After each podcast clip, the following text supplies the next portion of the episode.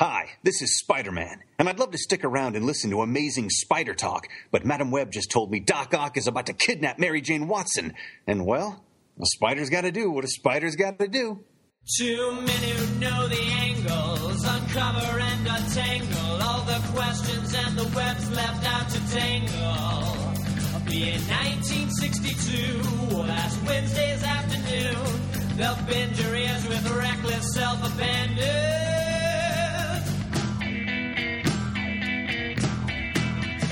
The amazing spider talk, oh, the amazing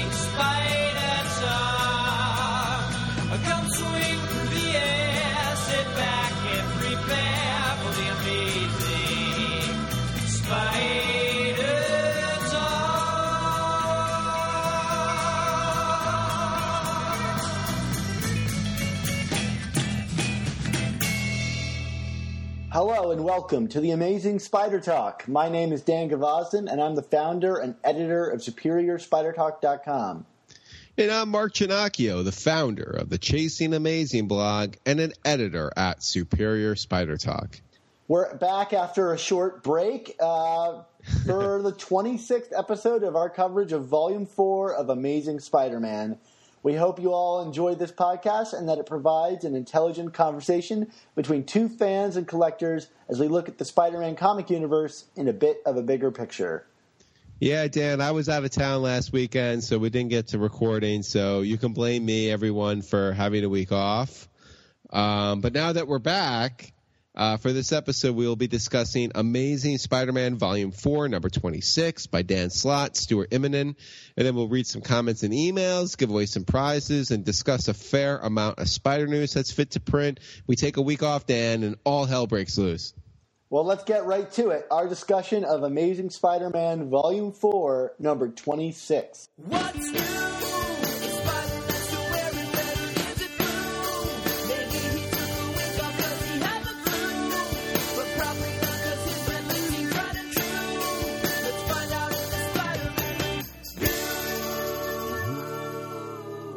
Dan. Well, here we are. This is part two of the Osborn legacy. It's uh, uh, we kind of get some fallout from what happened with the attempted assassination of uh, Norman Osborn in the first part of the storyline, and the uh, reveal of Silver Sable and her return to the land of the living. Which I mean, talk about shockers, because you know when someone dies in a comic, Dan, they never come back, right? Especially when a week after they they die, it's teased that they're not dead. Right, exactly. And and and like Silver Sable is such like a a landmark character that, you know, they would never play games with her living or dying, right? I mean, we're being snarky, but it was nice to see Silver Sable back. Yeah, she's back. She's back, and with with with a back a little bit of a backstory to it now here as well. I don't know if it's a backstory to how she's alive again, but at least in terms of her role in this story. But um, you know, I got I got to say from uh, you know just a general thousand foot overhead standpoint here, Dan. Um, Osborn Legacy is is a pretty good story through two chapters, right? I mean, like we we got some good things cooking, um, some good character moments. The Immonen's art is just on fire throughout. Um, I, I'm grooving on this story. I'm in the same place as you, Mark. I, I know what our grades on this story are, and I, we're lockstep together on this. I read your review, and it was just like peering into my own brain. Before we get into like the real meat and potatoes of what goes on in this story, I wanted to look back at the previous story where we had talked about this kind of cliffhanger at the end of the book, and I think we had said like, yeah, it's cool that Silver Sable is back, and that was a fine reveal. But the more interesting thing was that she had her sights set on Harry Osborn. Uh, and that doesn't seem to be an element here in this story. I wanted to ask you, before we got into everything, do you think that in the previous issue that was a like art mistake, writing mistake? Um, do you think that's going to come back? It doesn't seem to pertain to this story at all. It's funny. The the short answer to your question, Dan, is I don't know. I feel like it's one of those things where if we don't get back to it, we can just say it's a mistake. But if we kind of start confirming one way or another, I feel like then we can people can point to that and be like, no, no, no, we meant this all along. You know, it's kind of like the whole thing with the man in red during the um, lead up to clone conspiracy, where we started to kind of quibbling over the fact of, well, you know, is this truly a mystery or is this not a mystery? And it seems to be another one of those things where if it's convenient, we can come back to it and, and, and lean on it. But otherwise, we might just want to say it's a mistake. I don't know. Does that make Yeah. sense to you? Yeah, I was only asking because, like, to me, that was like a really intriguing mystery, and I was hoping to see more of it. So I'm with you. I, I don't know what to label this, and I hope that it plays out into something, you know, greater in the future. Because right now, and I, I like this about this issue, uh, getting into the actual issue itself, that this is a pretty simple and straightforward story. And I think it really allows the writing to be clear, the motivations to make sense, um, the stakes to make sense. Um, I don't know that I buy Osborn as like a villain here, and maybe I'm not really supposed to. He's not really doing much evil stuff at this point, which is interesting too in its own right. But um, it will be cool if later down the line that element resurfaces to kind of give another layer to this story.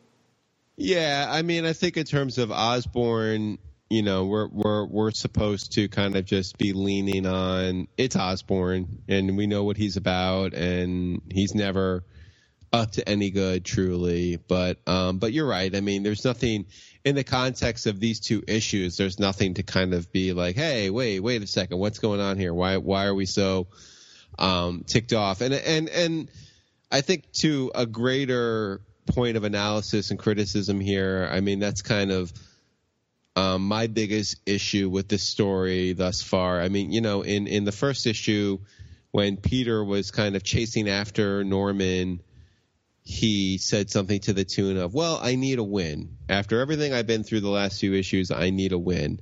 And that made sense, I felt, through like the context of, you know, I have an opportunity to get Norman Osborn. I'm going to go after him. But now that this um, story is kind of becoming more more involved and there's more at stake, the I need a win justification for everything that Peter is putting on the line here doesn't really jive with me. And I think that's the one thing that's kind of keeping me from going all in on this story emotionally as as a reader. Does that does that make sense to you?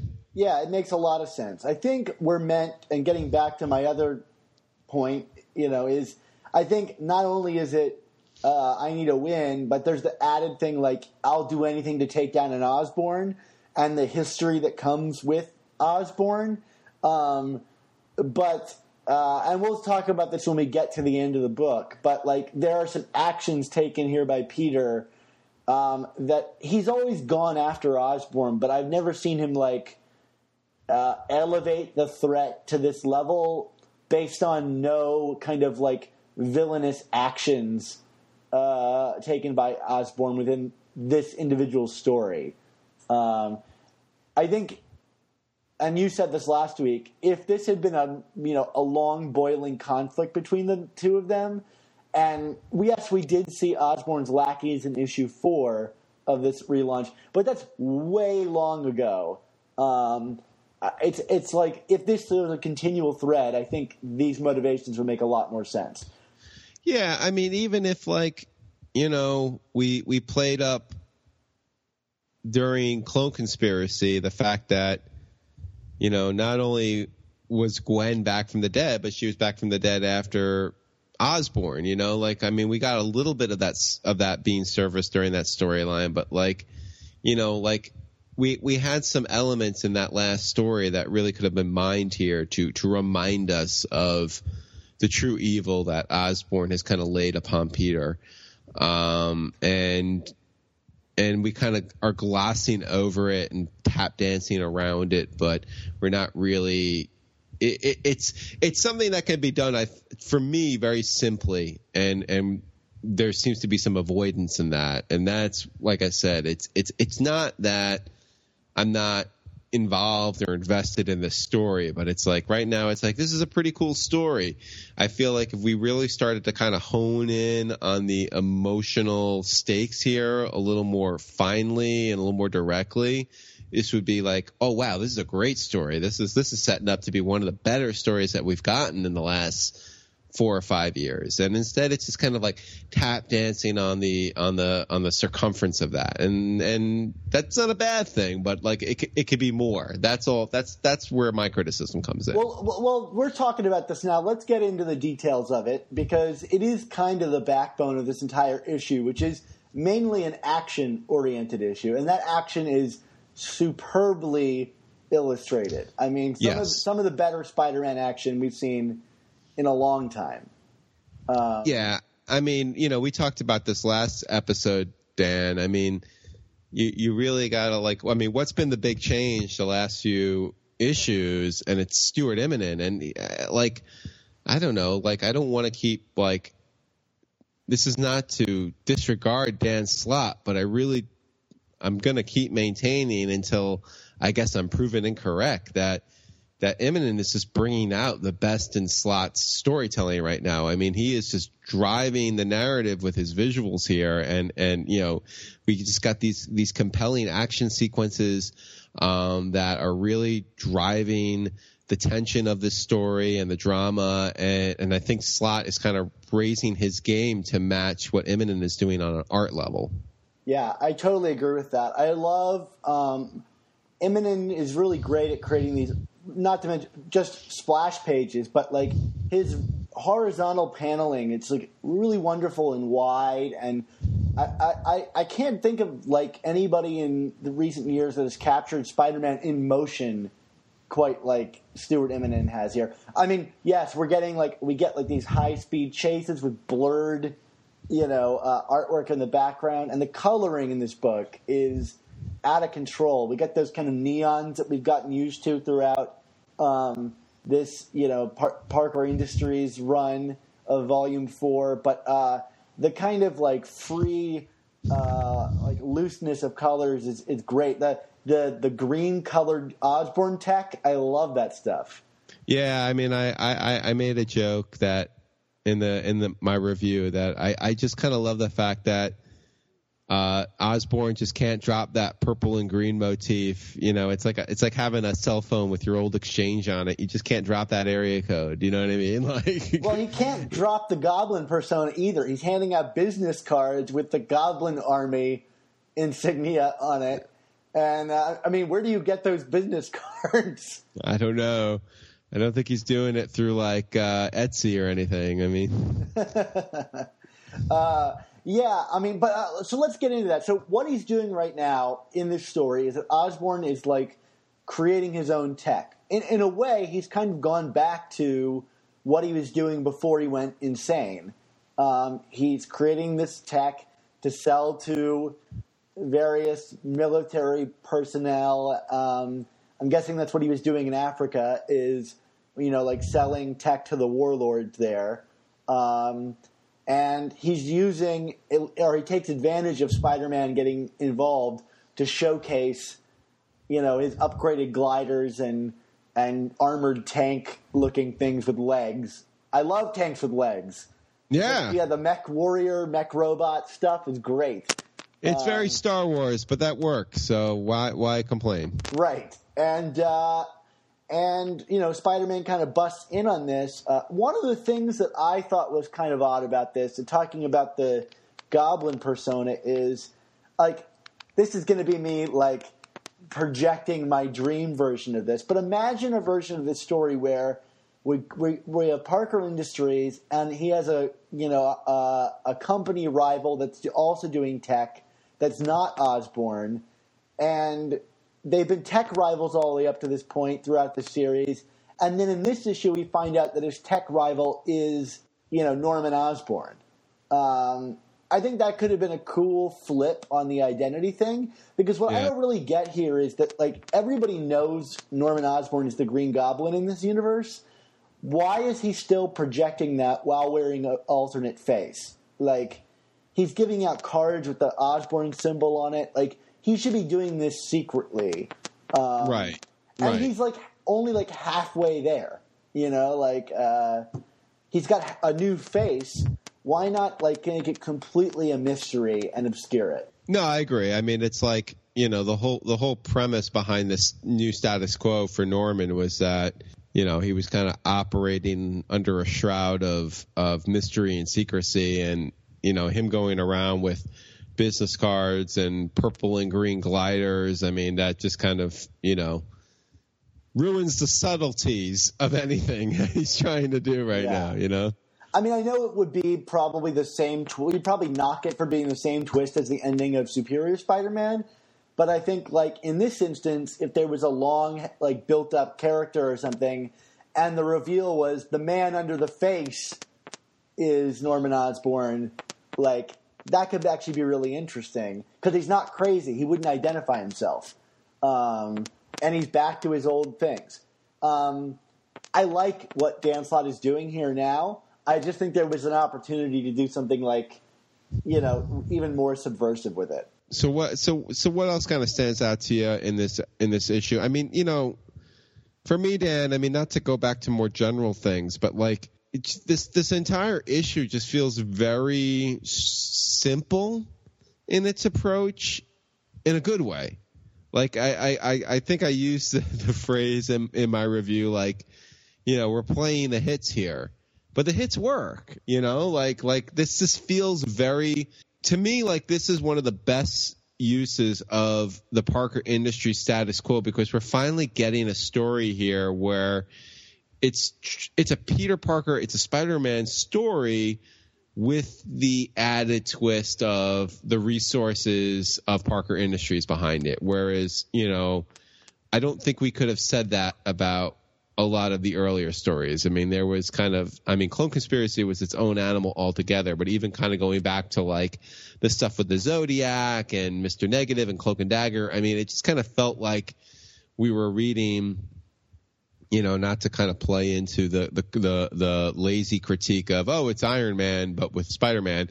But it, it, it, there was just something kind of foreign about it in terms of a Spider Man story, where this is like, no, these are Spider Man stories. It's just you know, with the added benefit of that, the fact that he owns his own company and has money and has tech at his disposal. Um, but um, you know, just kind of the the general morals and ethics and dramas that come with uh, with Spider-Man, they they are all very familiar. They all seem kind of at home here, right?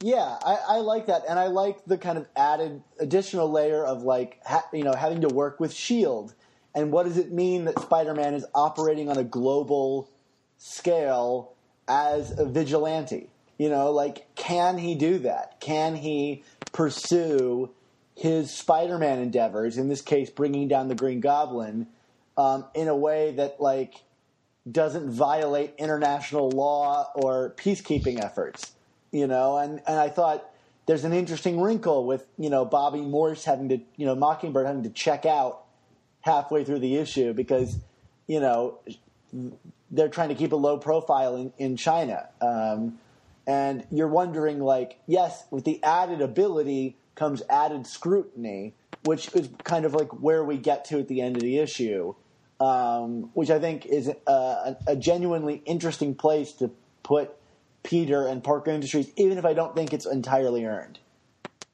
Yeah, yeah, but it's but it's it's something, and we're and we're playing with the old standbys of power and responsibility, and and with just a, a new twist.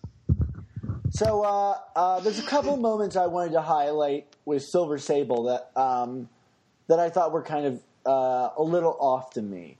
Um, there's, Okay. a, there's a moment during this high speed bike chase, which was really great, where Sable like flip kicks a guy off a bike and he hits this like electric sign, and Peter, you know, immediately harps on her like, is he alive or not alive? And I want to institute a new, like, continuing question on this show. I'm going to call Yeah. it. This is uh, modeled after the 538 podcast. They do a thing called good use of polling or bad use of polling. And I'm Okay. gonna, this is now good use of Parker guilt or bad use of Parker guilt. Uh, what do you think? I- Is, was this warranted? Is like like how many times? Because this is something that comes up all the time. Is anytime anybody takes any action, like he starts like you know kvetching about it. You know, uh, like it's it, it's certainly it's certainly a crutch, you know, and and and to me, anytime it's used as a crutch, it's a bad use of Parker guilt. You know, it needs to feel a little more organic than this. I mean, you know, we have this story right now where he seems kind of driven beyond precedent to take down Osborn, and yet here he is quibbling over the life of a of a maskless goon. And not saying that he shouldn't be being Spider-Man to to to the end here, but it, yeah, I, I'm with you on this one. It seems it seemed a little seemed a little silly. It's like okay, I mean, we need to remind people that Sable is a bit of a mercenary, and that's part of her character. Although I, I will say to the credit, like we're finally getting some elements of sympathy to what's going on in her story right now that we've never really had before which is for me at least, because I'm I'm not I'm not a big silver a Silver Sable fan, Dan. I mean, I don't know. No disrespect to the legendary Tom DeFalco and Ron Frenz. I know Silver Sable is one of their their big character creations from that great run that they did, but uh, the character has always felt very flat to me because, you know, she's a merc. You know, like what what's what's what what? There's no fun in a merc to me in the world of Spider-Man. I don't know. Does that make me? Does that make me too uh, too black and white? I don't know. no, uh, I don't love her as a character. I think there's potential for her to be an interesting character. I think she was interesting in the Ultimate Spider-Man series, where that kind of played that Merc thing to like. I think a more interesting point than we've ever gone with her. And I like, you're right, I agree with you. I like what they've done with her here. But that gets back to my point is that, you know, he, this beat during this chase like is intended to make us think, oh, like maybe we can't completely trust Silver Sable because she's just willing to kick a guy off a bike, and when questioned, she's just like, yeah, sure, he's fine, whatever, you know, right. like, without really knowing. But then, you know, ten pages later, Peter is willing to like lay down the line, like his entire company and all of his money, without question, to save the people of her country. So, like, if right. you're going to introduce this doubt like why not you know bring that up later? Like he he's just totally on board later like you know just a few pages later.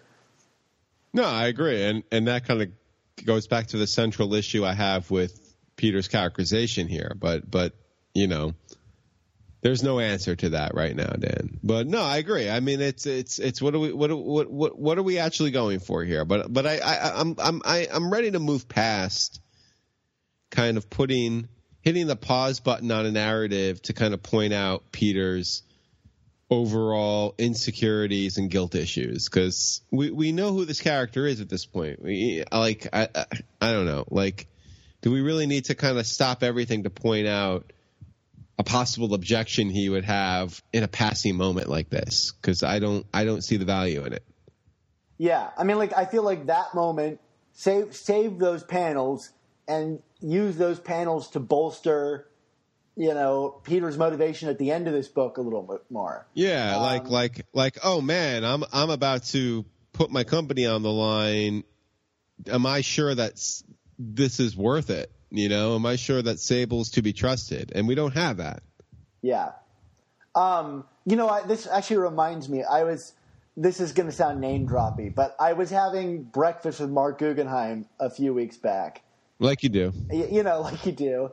Uh, this is my life now. Um, okay. And uh, he was telling me something that you know has really changed the way he writes comics. Is that Marvel went from 23 pages down to 21 pages for a okay. comic, and he said like he could really feel those two pages. Like during Brand New Day, they had 23 pages, and mm. when Dan Slott took over the book like either at the time of or shortly thereafter, it went down to 21 pages. And he said he could really feel like he was cutting muscle to remove those two pages from a book. And he would have conversations with Dan Slott who expressed the same thing. And like, I wonder, like, if there were two more pages in this book, that would be enough to really flesh out all of these motivations. Um, and right. it's something I think about every time I read a book now. Like, what would two more pages do? You know, or would we have just been? Or would we have just gotten like a Miley Cyrus ringtone joke? Yeah, well, I mean that's certainly true too. Uh, Sorry, I, I, that's uh, I'm being glib. That's terrible. Mark, shut up. but still, I mean, it's an interesting thing to consider. Like comics are different than they were five, seven years ago, whatever, because there's less of it to tell a story. Yeah, you know, yeah. um, and that's a certainly like it's something I I like wish I knew back in my earlier critiques. You know, like yeah, I mean, I guess I knew it, in, you know, like looking at the page number on my digital account because I'm not reading a comic and counting the pages, but. Uh, you know, I could see that really kind of like making it tough to adjust. You know, someone who's used to a certain amount of space to tell a story. Mm. Anyway, no, I, I, think that's pretty cool. Um, uh, the the other so, Sable thing I wanted to talk about is her return and yes. the kind of like non justification of right. how she came back. Like, if we get it down the line, fine. But like, right. if this, but if this is where it ends, yeah, not good. yeah, like I'm just back, whatever. You know, like uh, that's not going to be enough for me.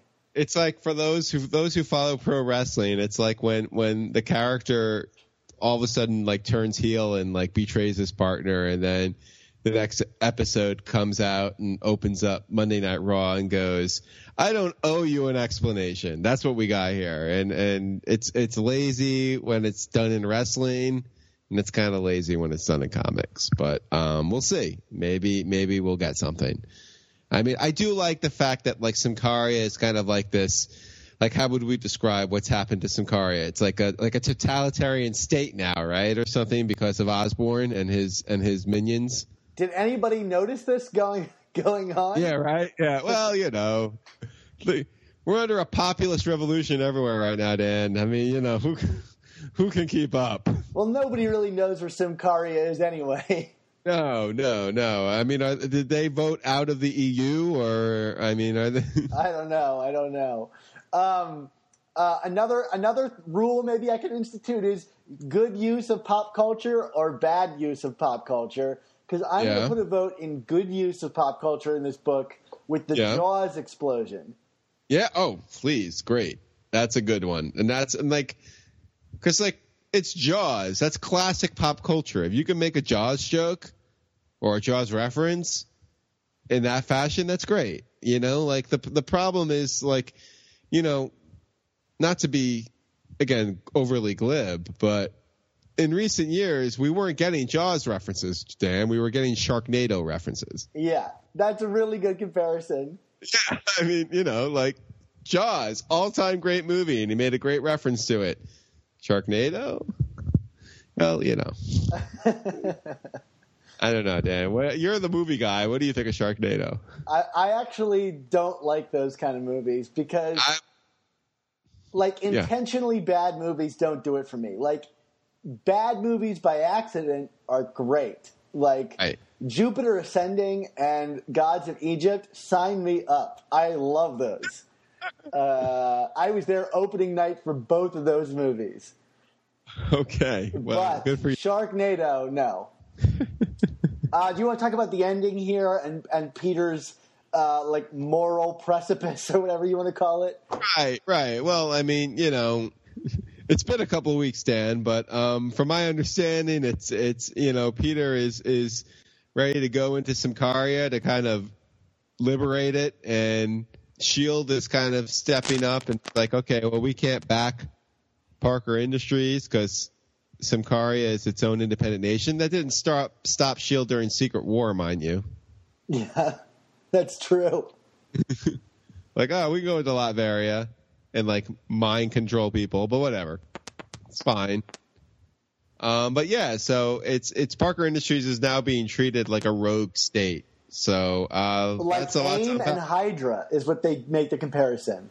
So that's pretty bad. I mean, I don't know. I, I, this seems like this seems like this could be the end of Parker Industries. Dan, what do you think? I think we've seen that end signaled so many times, and that's a problem, I think, like this over signaling of major plot beats. It just seems like, yeah, Parker Industries is going to end. Like the bigger surprise would be if it doesn't end. Yeah.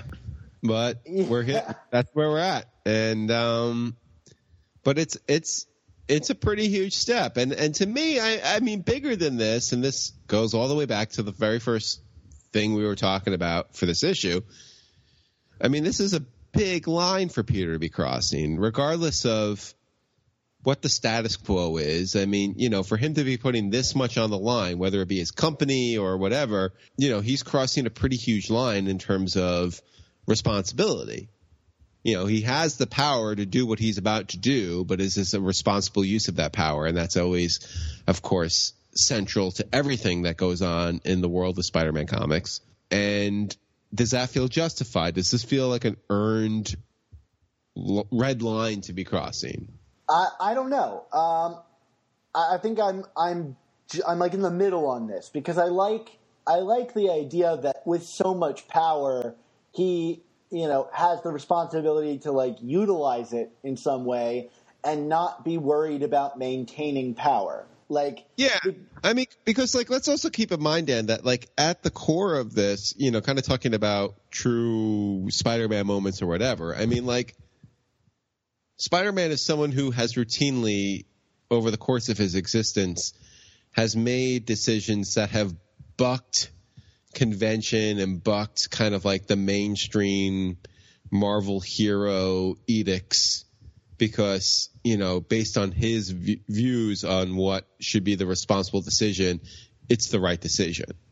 And i feel like this kind of fits into that to a degree right? I mean like you know he's using his power in a way that could be seen as a gross misuse of power but you know Symkaria is being taken over by this truly evil force and shield is playing by like these kind of upper you know upper crust versions of diplomacy and what's right and what's wrong and like you're kind of like well that's not right either and that's always like that gray area is always where spider-man's kind of fit in so th- yeah, there is I mean it's it's the it. it's the like are the cops going to solve it or do I have to take action like just written on a much grander scale? Yeah. I mean, it's kind of always like, you know, not to relitigate stories from the past, but always kind of my issue with the whole Civil War thing, where it's like, I, I don't know if I would ever see Spider Man siding with the government, you know? Like, it's kind of like, you know, that doesn't seem to be where the character's at. I mean, you know, what, what, what's kind of always been great about this character is, they've Marvel has always kind of put him in these scenarios where he's with other Marvel heroes, but it's there more because he doesn't work well with them, and, he, and it causes natural conflict because of his own moral code and the way he operates. I mean, that's what makes Marvel Team Up such a great read. If you like those kind of comics, Yeah. I do. I bought some old Marvel Team Ups, Dan. I've, I'm buying old comics again. That's great to hear. I just wanted to throw that out there. That's- um, you- you're like whatever, Mark. Get back to the story.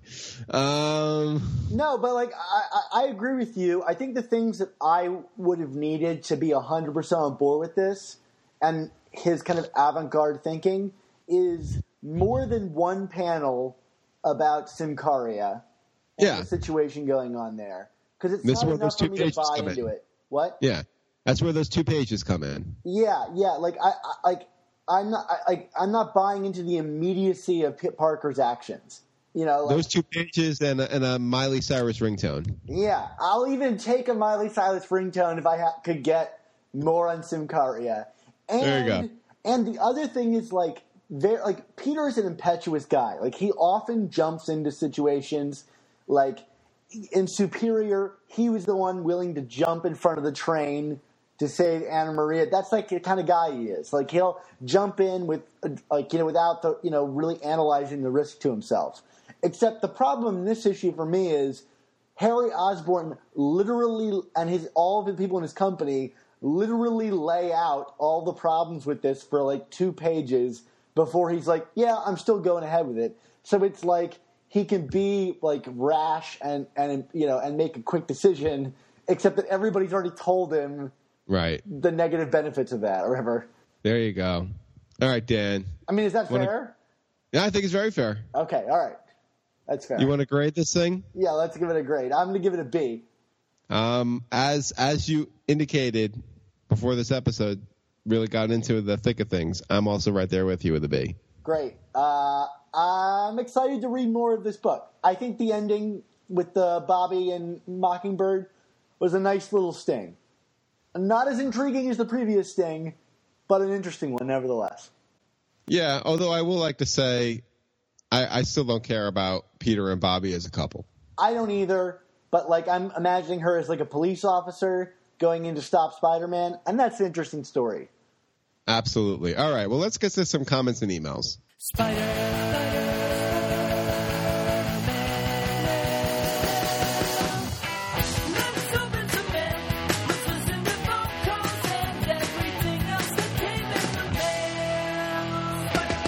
Mark, we get a lot of comments and emails this week, so all of your pitches seem to be working. But Oh, how, how can people contact us? Yeah, of course. If you want to send us your thoughts and dreams and questions and everything in between, Dan, uh, you can of course leave us comments on iTunes, Stitcher, Google Play, YouTube, whatever, and a rating because that helps us grow as a community. You can email us at amazingspidertalk at gmail.com. You can tweet at us and hashtag it okay to print. Of course, there is the nine red goblin. I don't think we got any phone calls this time, but we got so many emails. It doesn't matter. Uh, I'm going to read through this first email here. It's from Tim Peterson. Uh, Tim writes in your discussion on the latest podcast about what will happen to your collection in the future reminded me of a plan I have for a collection of my own. It's not comics, but every Christmas I get a new carved wooden figure for my nativity set, shepherds, animals, wise men, etc. They're not cheap, but I only get one or two pieces a year. I'm up to about 30 pieces. My plan is to build the collection to a big enough size that I can split it uh, among my three kids when they're grown or when I'm dead, on the condition that they use their one third to start a collection of their own. Hopefully, they'll slowly build their own set, and my one collection will grow into three collections. If they pass down the tradition, in a few tradition, a few generations, there could be dozens of collections that all grew out of mine. It'd be great if they were all different, representing different ways my family has branched out. You can come up with something similar for your collections, unless you're worried it could spark family divisions if the collection evolved differently. It would be a shame if the Ginocchio or Gvozden family reunion in 2099 devolved into fistfights between factions debating whether or not annuals count. Well, I mean, we know in my family where things will always stand on that day. This is like the new Hatfields and the McCoys. My son, my son is going to besmirch my name by starting a collection of just annuals. I like this idea. I don't know that I'm going to have kids. I mean, I might, um, and if I do, it'd probably be just one, like like you, Mark. Uh, Right. So like we could we could maybe divvy it up somehow, but um, yeah, I don't know. I mean, I think this is a cool idea. Um, I don't know that I would want to basically like burden my family with having to collect Amazing Spider-Man issues, but. Uh, but yeah, I think I think this is a cool tradition from uh, from Tim. Yeah, I mean, you know, I, I, I- don't know if I should be admitting this here, but you know, we have a, a tradition in my household where for our Christmas nativity, we we we like to add bobbleheads that we've accrued over the years to the nativity. Who who likes to attend baby Jesus' birth in your family? Exactly, exactly. So a lot of it's sports figures, but Uh, you know, yeah, I was surprised it wasn't Secret Wars action figures. Well, they they they've showed up too. Okay. Um, and there were some Ninja Turtles one year. It's great. Anyway. What kind Um, of yonder world is this? Exactly.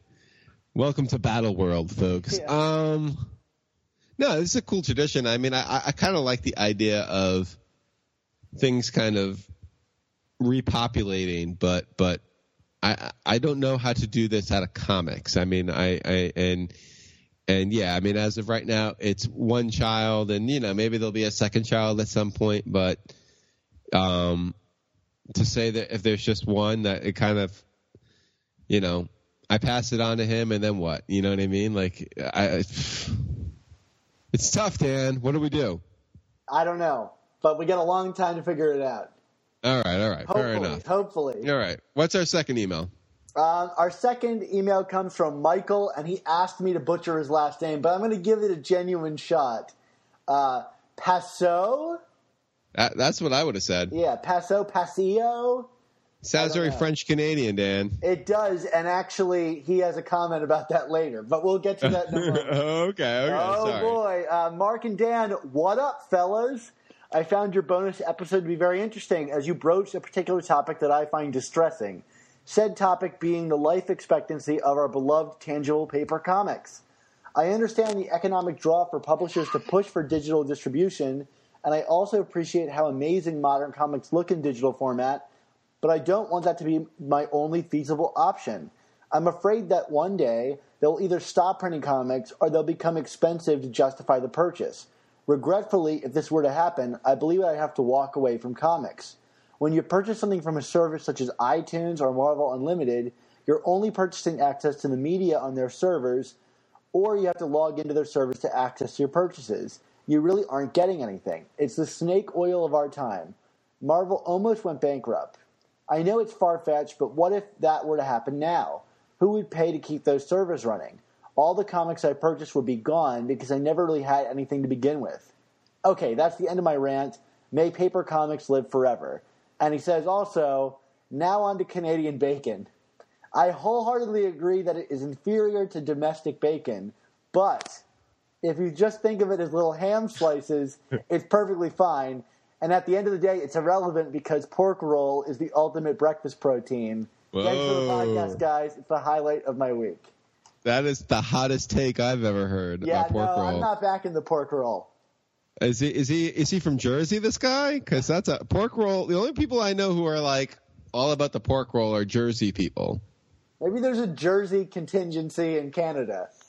I I don't know. Like my dad, when I was a kid, my dad would bring home pork roll from the deli, and my mom would just be like, "Why are you bringing home like pig lips and and pig toenails as a cold cut meat?" That's ridiculous. I'll ridiculous. tell you what, though, I'm a huge fan of Scrapple, which I don't think is too far off. I've never had scrapple, but I would eat it. I, would try it. You're down in Maryland for my wedding. We're gonna have some Scrapple together.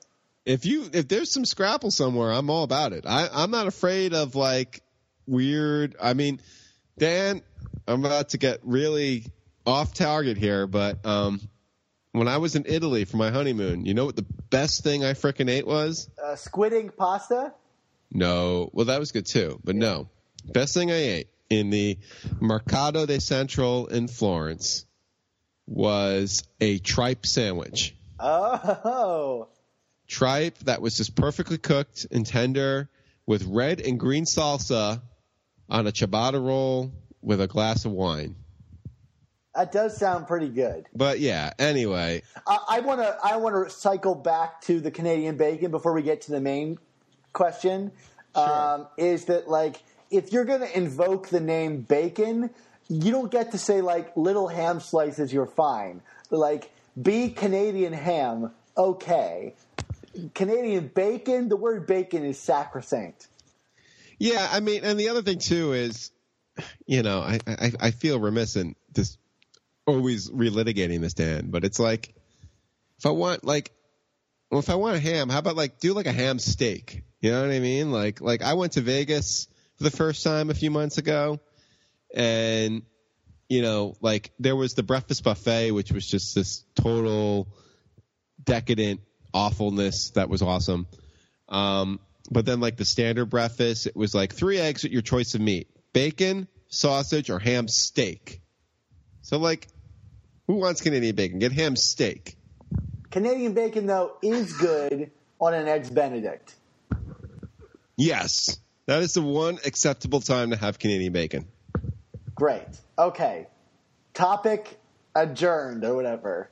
All right, but uh, digital comics, yeah, I, I, I mean, I agree with everything he pretty much says here Um, I about feel- digital comics. I mean, I feel like it probably will go the route of like vinyl. It'll be more expensive to get the paper, and digital will be cheaper, and that's just the future. It just is. Like, uh, comic audiences are small, and yeah. Um, no, but but at the same time, Image and like a bunch of other smaller publishers make their digital downloads DRM free, so you can literally download a CBR file or a PDF file, so that you can maintain ownership if their servers go down. I don't really foresee Marvel doing that, and that's our fault because people steal comics and, and share comics. Um, uh, I think it would be really great of Marvel to just say people are going to read them legally or illegally, and we're going to give you the DRM free code. But I don't really see them doing that in the future. All right. Can I get to this last email here? Yeah, yeah, let's do it. This is from uh, Peter Haggard, which is a great, like, kind of, you know, descriptive last name. Uh, he writes, uh, Dan and Mark, I'm really loving your podcast. I only discovered a couple weeks ago, but I'm hooked. I especially love your Essentials episode and been listening my way through all of them. It sounds like you only intend to do a total of 30 Essential episodes. Is there something that will come after that? I really love the retrospective look on old Spider stories and hope you continue to do something similar, even if it's something like the worst Spidey stories or the best villain stories. I'd love to hear more of the history of Spider-Man. Thanks for being making the best Spider-Man podcast. Uh, Mark, so I thought we could take this question as a time to kind of address the future of the show. Um, yes, we're only doing 30 essentials episodes because that's what we kind of claimed to the start. Um, in the coming months, I'm going to be getting married and going to be kind of traveling around a lot, so that might put a kind of a weird break in our schedule. And uh, I don't know how we want to say this, Mark, but uh, the show is going to continue, obviously, but we might be doing some very dramatic restructuring of the show in coming months.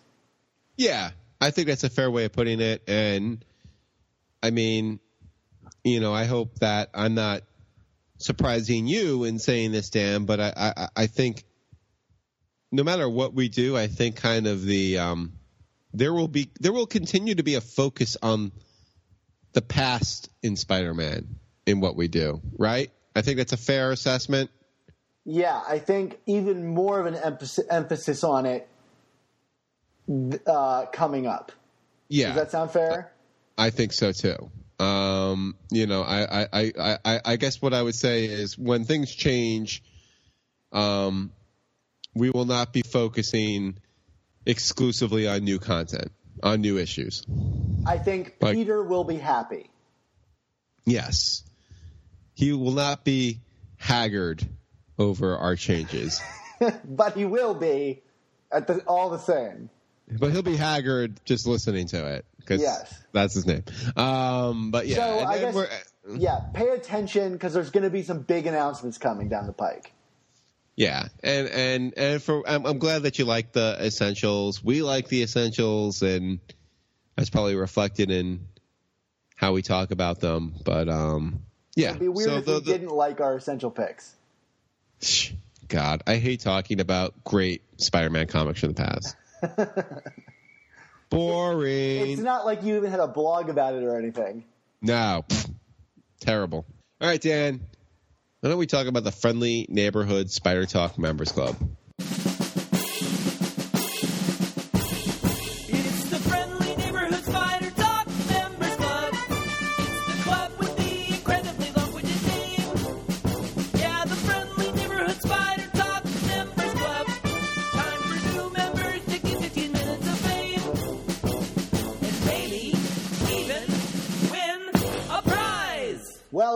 It's that time of the show where we talk about the friendly neighborhood Spider Talk Members Club. It's our fan club on Patreon where you guys help support the show and we give you all kinds of good goodies and additional content and things in the mail, et cetera, et cetera, and you kind of just help us continue. And we like to do these raffles. And last, a couple episodes ago, I announced we were raffling off Mark's favorite book, Spider Man Reign. Yeah, so uh, congratulations to Brandon Murray. You got a great comic. What's even great uh, greater about this is it is out of print. This book, so uh, he's going to get a comic that he couldn't really pick up anywhere except for getting it like used or whatever. So it's a brand spanking new one. So check your mailbox, Brandon Murray. We swear this is not a punishment. At least I don't think so. No. Dan loves it. It's essential if it was up to Dan. Yeah, I agree with that statement. All right, cool. So if you uh, want to put your name in the raffle box and get all kinds of cool things in the mail other than the raffles, even for just the price of a comic a month, you can join our friendly neighborhood Spider Talk Members Club by clicking on the button on both of our sites that will get you there. Um, that's enough about that, Mark. Let's talk about some spider news.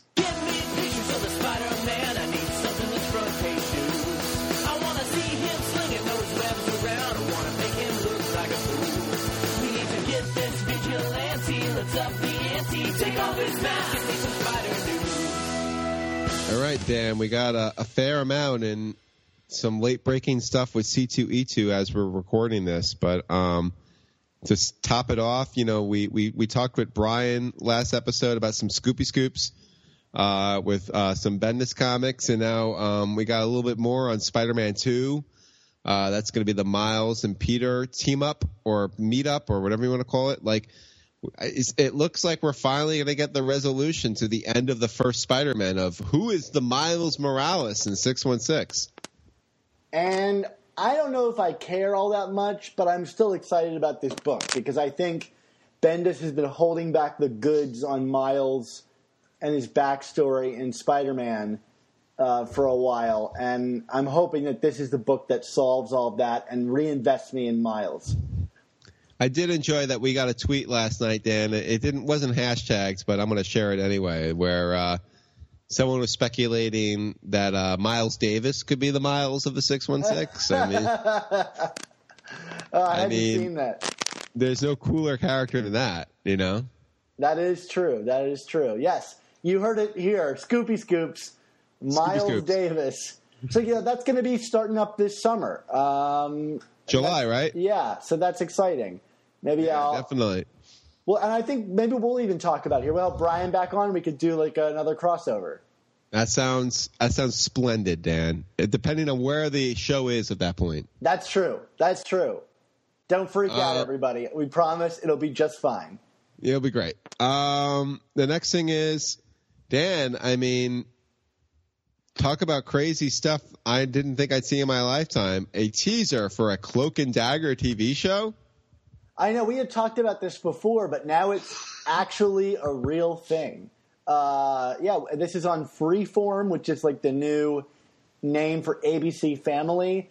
And I thought we were going to get like kind of like a, you know, something in the lo- along the lines of like the CW's DC stuff, which is kind of like intentionally a little like you know corny and stylized and this looks like something completely different than that and i thought was really neat uh, what did you think mark Yeah, no, I agree. And and I just want to say as a sidebar here, not as another opportunity to plug my upcoming book, 100 Things Spider-Man fans should know and do before they die. Uh, it seems very available- much like a plug available June 1st. But I spoke for the book with um, Ed Hannigan, who is the artist who co-created Cloak and Dagger with Bill Mantlo. And Ed Hannigan said, like, basically to me when I asked him about, so, you know, and this was back in like September, October when I spoke to him about this. I was like, so what do you think with this TV show, Freeform, blah, blah, blah. And he was like, oh my God, they've been talking about Cloak and Dagger on TV forever. I'll believe it when I see it, and I don't think I'm ever going to see it. That was Ed Hannigan. like he's like, I'd love to see it because it'd be great for me, but I don't think it's going to happen. Well no what's so funny about it is that like for the first like minute and a half there's no cloak and dagger stuff. Like Right. it looks like a teen drama. And like a, Right. a pretty decent teen drama at that. Like there's you know like, and also like invokes elements of like race and privilege and uh, i thought it was really interesting. And then suddenly they're like dead and ho- and like she's holding a dagger of light. And i was like whoa Yeah. here we go Yeah. All I know is my favorite ABC family show of all time is still Bunheads. Yeah, I liked it. Go away, people. Um, so if this could beat Bunheads, we're in good shape. All right. yeah So, uh, and we have you watched like, Bunheads, Dan? i've not but I, but I, my sister has and i know that she really liked it i don't know There if you go. i don't I like know if that's a ringing endorsement but but I like your sister. well wait till you see It has Broadway people in it. My wife's an actress. Just, just, just go with it. Okay. I've heard it's great. It's the same Yeah. person who did Gilmore Girls, right? Yes. Uh, Amy Sherman Palladino. Yes. Is that it? Amy Sherman Palladino. I was gonna say Jenji Kohan, but that's not right. Oh, that's that's Weeds and like Orange the New Black and all yeah, that. yeah, yeah. Um, it seems to me, and I could be wrong, but like watching this, it had like the Roxxon tease. Um, Yep. It, it makes me think that uh, we're going to be getting the ultimate version of these characters, where they're younger, and Roxxon is kind of behind their transformation. I don't know if you remember that story, um, but it's kind of like a you know it's it less drug oriented, which I think makes sense. I've already seen people being like, "Oh, it doesn't look like drugs play a big deal in this." I'm like, "It's not the '80s anymore. Like we're not war on drugs and say just say no anymore." Like Hey, of- unless unless it's got a robotic Antonio Silvermane in it, I don't. I'm not interested. Or not Antonio, whatever. Uh, the Robo Silvermane. Unless Yeah. it's got him in it, I'm not interested. Yeah. I mean, like, I guess they could address the op- opioid epidemic. Uh, It seems like a weird place for the show to go. Well, you know, the fact that you're so disregarding of the opioid epidemic shows why we lost, Dan. Yeah, right. Um, anyway, uh, no, it looks good. I'm, I'm, I'm into it. I'm, I'm just also not for nothing glad that Marvel is kind of finally expanding its TV offerings beyond the Netflix. I've actually kind of, we haven't even addressed Iron Fist. I haven't watched much or any of it yet. I'm kind of getting a little bored with Netflix uh, Marvel right now. So I, I'm kind of curious to see what they do on regular TV again with some, you know, more guidelines, I guess. I've not watched any of Iron Fist, and I couldn't finish Luke Cage. I think they're Yeah. all just too long. It's too many Yeah. episodes Agreed. of the same thing. For and Sh- and Shield has been surprisingly good this season. That so that's why that's another reason why- heard. that's another reason why I'm kind of like okay, let's let's let's see what they can do in some other format. So um, that's good stuff. Um, Cloak and Dagger. Weird. We're in a weird time. We are. We are. T- don't, don't let Ed Hannigan know because I don't think he's going to believe you. um, just a kind of quick thing. I mean, it looks like um, we've kind of speculated about this, Dan, about Dan Slott's schedule of comic book writing going forward. Would he be going monthly, whatever? It seems like that's kind of half true right now. Do you want to kind of describe what's going on here? Well, I mean, if anybody who saw the new solicit, uh, you know, for July, there's only one issue in July, and you know, we just came off of a couple week break from the book. In uh, May, there's only one issue, but June has two issues. So um, I'm wondering if we're going to get like maybe 16 a year or 18 a year instead of the like 20 some that we were getting. Um, you know, we had Christos Gage on the show who stressed that Slott had a hard time meeting deadlines, and I think that's a pretty well known fact, I guess, or uh, a well known uh, rumor is that Slott has a hard time ma- making deadlines. Um, I mean, he's also writing Silver Surfer, so it seems natural that they might, you know, roll it back a little bit. And I'm hopeful that it makes the book better. Uh, I mean, Yeah. we're liking it right now, but you know, I can only hope that he takes that extra time and invests it into making it an even better book. Yeah, we'll see. Um, but it, it, it definitely could use a little injection and maybe a little. I mean, because the fact of the matter is, Dan. I mean, you know, when you go all the way back to Brand New Day and all that, it was three times a month because they had done away with all of the ancillary series and whatnot, and that's just not where we're at anymore. So it, it doesn't really make sense to be pumping out amazing with that level of frequency anymore. Yeah, especially with Spectacular on the horizon, which we got some preview art and stuff for this week, and I thought it looks really rad. I, I, I can't wait to read that book. Absolutely. Um, so, kind of speaking of amazing and changes on the horizon, I mean, this came out of C2E2 this weekend, Dan. Uh, the new Marvel Legacy Initiative. Um, I guess if you're an old school fan, this is right up your alley. Why don't you talk a little bit about it, Dan? Yeah, I mean, this seems to me like why they didn't respond to the New York Times asking them to speak. It's like this is, speaking of our last episode, seems like a direct reflection of all of those woes. Um, it's them trying to fix the problem. And, and here's what's changing they, quote unquote, return of a Marvel mainstay, which someone's going to come back from the dead or be a, a, new book that's a major Marvel character. And, you know, of course, we've got Hulk and Iron Man and Thor who could all kind of come back. Or maybe even the Fantastic Four. Marvel's first family can finally return after the end of Secret Wars. Um, uh, we're getting a bunch of new series. Um, we're going back to the old legacy numbering. Um, this was really strange to me and unexpected. They're bringing back the corner art on the covers. Um, Steve Ditko creation. Yep, and uh, they're bringing back the Marvel value stamps, which uh, you could trade in for Marvel items, I guess. Um, Just not digital copies. Yeah. Um, no, the digital copies are separately than this. The digital copies are coming back. No, I, I'm. I, okay. But anyway, yes, yes, and um, uh, the Foom magazine is returning, which was surprising to me. Um, and uh, I thought the most interesting is like a lot of people are reading this as like, oh, Marvel's ending their diversity thing. But if you look at their new lineup, it seems like a really solid mix of their old and new characters. So I don't think they're abandoning it. And there's that whole like you know Alex Ross book that's coming out this summer about the legacy characters teaming up, and I think that's the kind of thing here is they're going to bring back the old and mix it in with the new to emphasize you know kind of this legacy, but also the legacy of their company. So.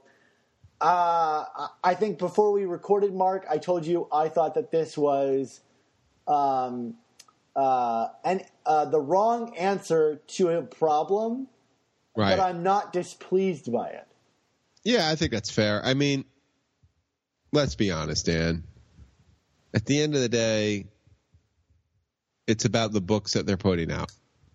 And if Marvel puts out good books with compelling characters and compelling stories that don't feel gimmicky and don't um, don't lead fans on without proper resolution, I think Marvel will regain its its footing in the market again.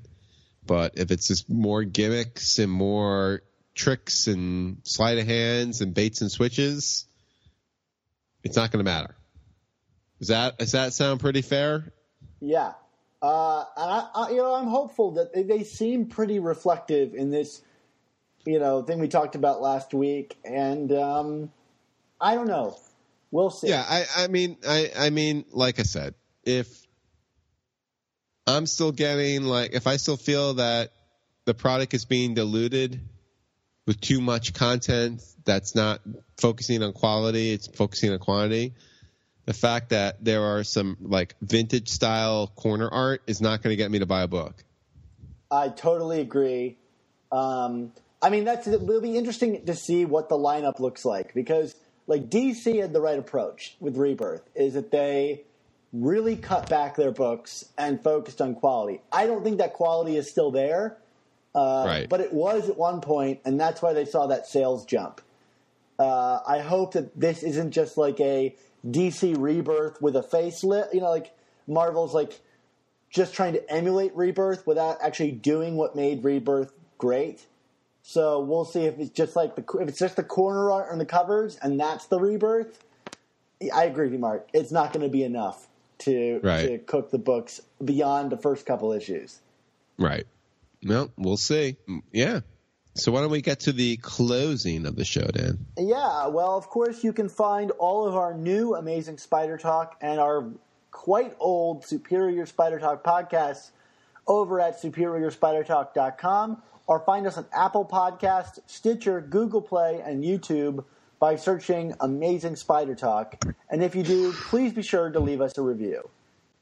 Additionally, be sure to check out our brother podcast, The Ultimate Spin, if you want to keep up with the adventures of Miles Morales and Spider Gwen Stacy.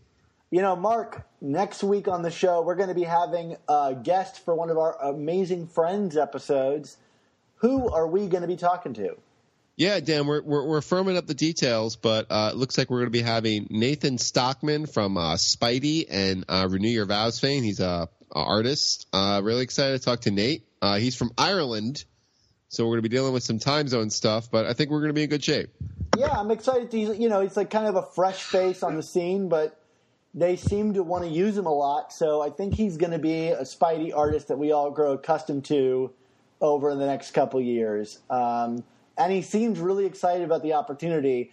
I just like watching him fight with Ryan Stegman on Twitter. Uh, that's the best thing of all. Yeah, I mean, it made it very easy to pitch when I said, "Hey, we've had Stegman on. You got to come on now, buddy." cool. So I hope you'll tune in uh, for that awesome uh, interview, or what I imagine will be an awesome interview, because that's frankly, Mark, that's all we do here at Amazing That's what we do. We, yeah. we, we we have we have the uh, the market cornered on awesome. That's great. Well, you know, uh, in case people want to get more awesome, Mark, where can they find you on the internet? Well, uh, of course, you can find me on chasingamazingblog.com and on superiorspidertalk.com. And uh, you can find me on Twitter at chasingasmblog. And please, please, please pre-order my book, 100 Things Spider-Man fans should know and do before they die from Triumph Books, where all major books are sold. Dan, where can we find you? I don't have a book on sale yet, but uh, you can follow me on Twitter at, at SupSpiderTalk. And uh, please be sure to check out SuperiorSpiderTalk.com. I gave the site of a bit of a facelift, um, and I think it's going to be operating a lot smoother for everybody from here on out. So if you haven't checked it out, or if you have and you've lapsed, check us back out again. I think you're going to dig it. Um, that's SuperiorSpiderTalk.com, the other half of this whole endeavor. Um, Mark, we've talked a lot about your Uncle Ben over the years. Uh, yeah. Enough that the you know people from Shield are contacting you about insurance. Yeah. Uh, I'm scams. in trouble. Yep. Uh-huh. Yep. Yep. Well, you know, let's go back to a, a, better time where your Uncle Ben was selling mob ties. And, yeah. You know, with Jimmy uh, the Elbow. With Jimmy the Elbow, who has killed him a number of times by kicking him. Yes. Uh, yes. The, the, those happier times. Well, you know, uh, he was selling his pretty quality ties, his mob ties yeah. Um, and I heard that he had a you know kind of rival businessman who was also making ties, these green and purple ties, who was trying to kind of like run him out of business. You know, like uh, on on the sly. You know, uh, you know how did Ben deal with this kind of like uh, subtle, ta- you know, mob tie takeover? Yeah, well, you know, like there's nothing worse in the in the world of mob ties, Dan, in like getting out muscled on your own turf. You know what I mean? Like, and and my my uncle Ben, he he was a bit of an alpha male. You know what I mean? So like, um, he didn't like being embarrassed in his own his own venue. So um, you know, he he he did a little uh, recon to find out who exactly was this person competing with him. And when he found out who it was, you know, he went after him hard. So, um, well, who kinda, was it? It was this guy, uh, uh, Ned, uh, Osborn or something like that. I don't know, whatever. It's irrelevant. That's a weird it's, name. It's, it is a, it's a very weird name. I'm just making stuff up. No, it's irrelevant because what happened was, you know, Uncle Ben goes to like knock on Ned's door as he goes into the door, he sees like sees Ned. He's like, "Hey, I heard you're moving in on my turf." And Ned like jumps off and like gets on one of those like little razor scooters, and he just like starts to like pedal away, like. And my uncle Ben is like, "Crap, I'm I'm in a high speed chase on a razor scooter," so wow. he like grabs one, and he starts like pedaling after it. And as he's doing it, like these like minions are coming in, and Uncle Ben like kicked the guy, knocked him against the wall. He didn't die though. The the guy, you know, because Uncle Ben would never kill. Yeah, I just wanted to, I I wanted to to make sure that too. You could see the stress that I was having on the other end of the microphone. I know, right? I mean, we had to make that clear. Um, so as like these two grown ass men are are you know on their razor scooters, uh, on uh, you know, Dan it just makes me mad talking about this. Um, you know, they were like, they like ended up on like I ninety five in Connecticut. Um, busy highway. Really shouldn't be on a razor scooter. But beautiful and trees. Beautiful trees. And um, you know, a, a truck just came and hit my uncle Ben, and knocked him off his razor scooter, and you know, unfortunately, unlike Uncle Ben, when he kicked the guy off his razor scooter, I mean, you know, the truck driver really didn't care if he lived or died. I'm very upset. I can barely get through this right now. Um, as my Uncle Ben lay there in the mess of his own blood and organs, uh, he, he, he gurgled out, Oh God, why did I ride a razor scooter? And with great podcasts must also come amazing spider talk.